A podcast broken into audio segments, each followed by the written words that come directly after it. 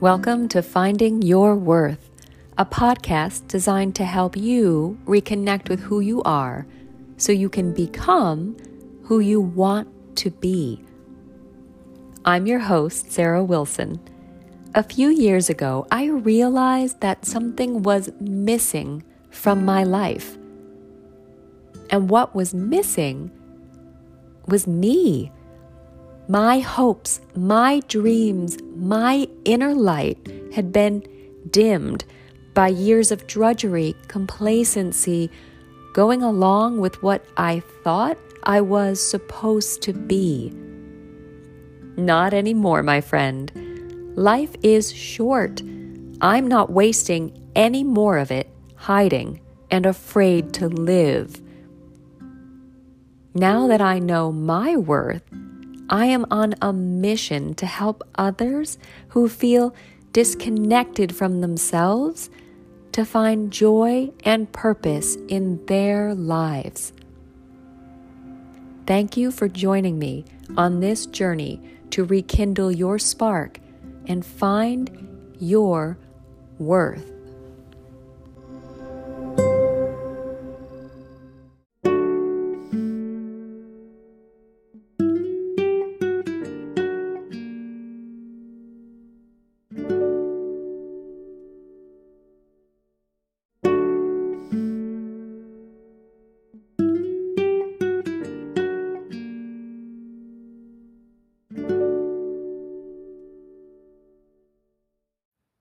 Hi there, and welcome to episode number 75. Today we're talking about should have. Things you should have done in the past and things that should have happened, whether that was other people's actions, Joe should have ordered flowers, or things outside of human control, like it shouldn't have rained yesterday you know what? It has been a few weeks since we breathed in and out together. We'll make it simple today, really easy, but let's just take a deep breath in and a deep breath out. Another breath in and breathe out. Good. Okay, now we're back to what you should have done. Nothing. I mean, whatever it was that you think you should have done, it didn't happen, right? The phrase should have is a great way to make you or someone else feel guilty or give you a reason to be annoyed at the world. Should have doesn't really exist as a phrase in any helpful way. You either did the thing or you didn't. It either rained or it didn't. Your friend either showed up on time or she didn't. Living in should have is living in the past it's living in guilt and regret or frustration. Whatever you think should have, well, it doesn't matter. No amount of guilt or annoyance is going to change what did or didn't happen. If something needs to happen and you meant to do it, but you didn't get to it, do it now or schedule it but should have isn't changing it. There, there may be times where you miss something important, something doesn't get done that really needed to happen, and you may face some consequence. Let's say your rent is due on the 15th and you didn't pay it. Now it's the 20th. Your landlord has tacked on a 5% fee. Even if you should have paid the rent on the 15th. There is absolutely nothing you can do now to change that, that you didn't without a time machine. Set an alert in your calendar for next month, cough up the extra cash, and move on. Should have equals guilt. And and yeah, I know. Last week I told you to feel all the feelings, but for goodness sakes, don't try to feel all the bad feelings so much that you miss out on the good ones. Guilt may be useful at times, but should have is wallowing in it. If you have a little guilt and it motivates you to solve a future problem, hurrah! Should have won't be doing that. And what about that friend who should have arrived 20 minutes ago?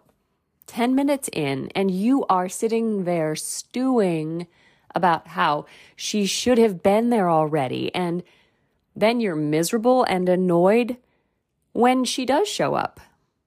Then you blame her, when really, sure, it would be nice if she had been on time, but the issue is that what you think about her being late that's what's causing you the unhappiness.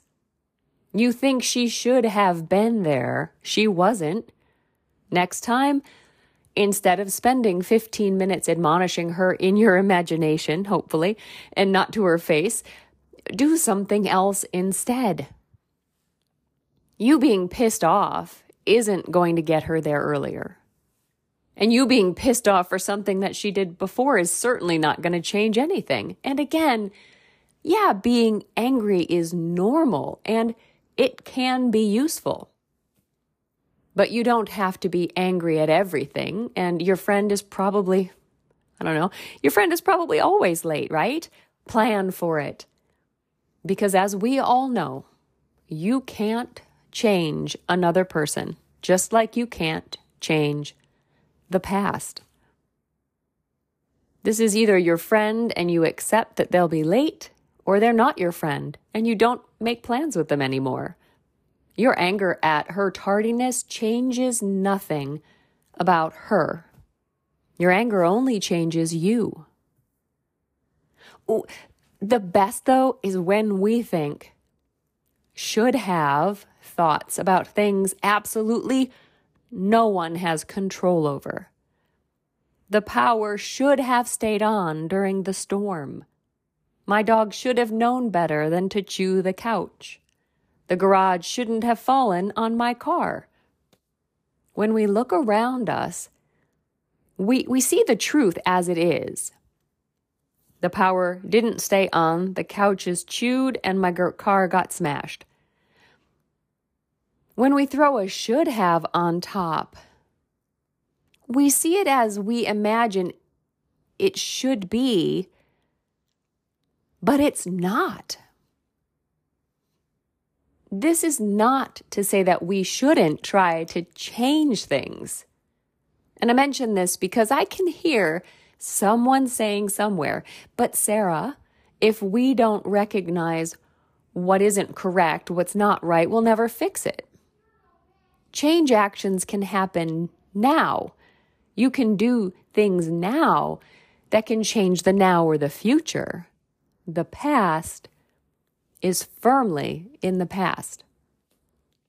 Which means that when we think about the past, all of it, we can choose from two options, and there's nothing more really.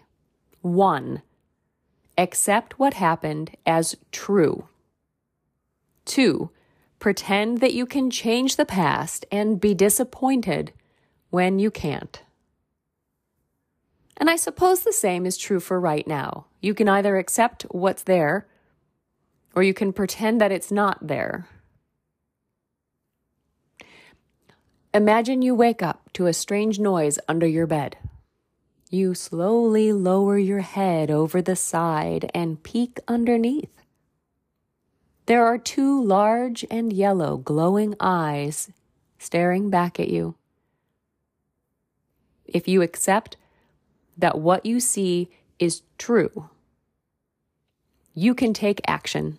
You can jump up and grab the lamp to hit the monster as it emerges, make peace with your God, and run for it. Or you can pretend that it's not there and hide under the covers, whispering, No, no, there's nothing there, as it slowly eats you. It's a bit dramatic. But when we spend all of our time hiding and pretending that things should have been a different way, we are not able to take action now to change the future. And when we become stuck in should haves, we become the victims in a story. We know what should be, and the world has unfairly made things wrong. I felt for a long time like things should have been different, and my feet might as well have been planted in concrete. I should have done better in school. That's why I don't make more money. My parents should have encouraged my art more. That's why I can't create anything now. My grandfather should have taught me Italian. That's why I only know one language, which is English, obviously. I have actually thought all of these things. Can you relate? Maybe not about your grandpa, but have you spent any time thinking about how something should or shouldn't have happened and then found yourself stuck in that place in the past defined by a should have or a shouldn't have and unable to move forward? Should haves are not helping any of us grow and reach our full potential as people. The next time you're irritated with yourself, someone else, or the weather, check in with the words that you're using. See if you aren't creating a story of the past with a should have or a shouldn't have. Then, see if that story is causing some stuckness in the here and now, holding you in place in some way, not letting you grow or change.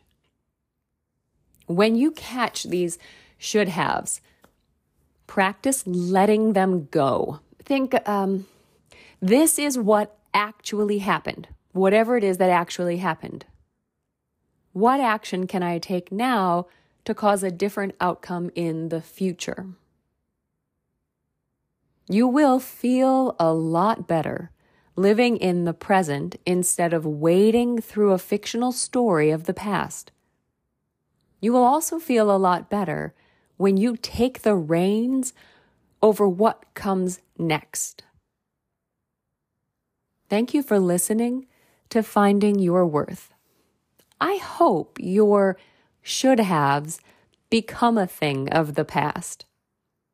I hope your future becomes the most beautiful thing you can imagine for yourself.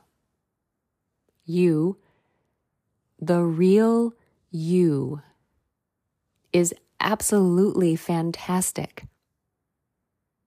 And don't you forget it. Thank you.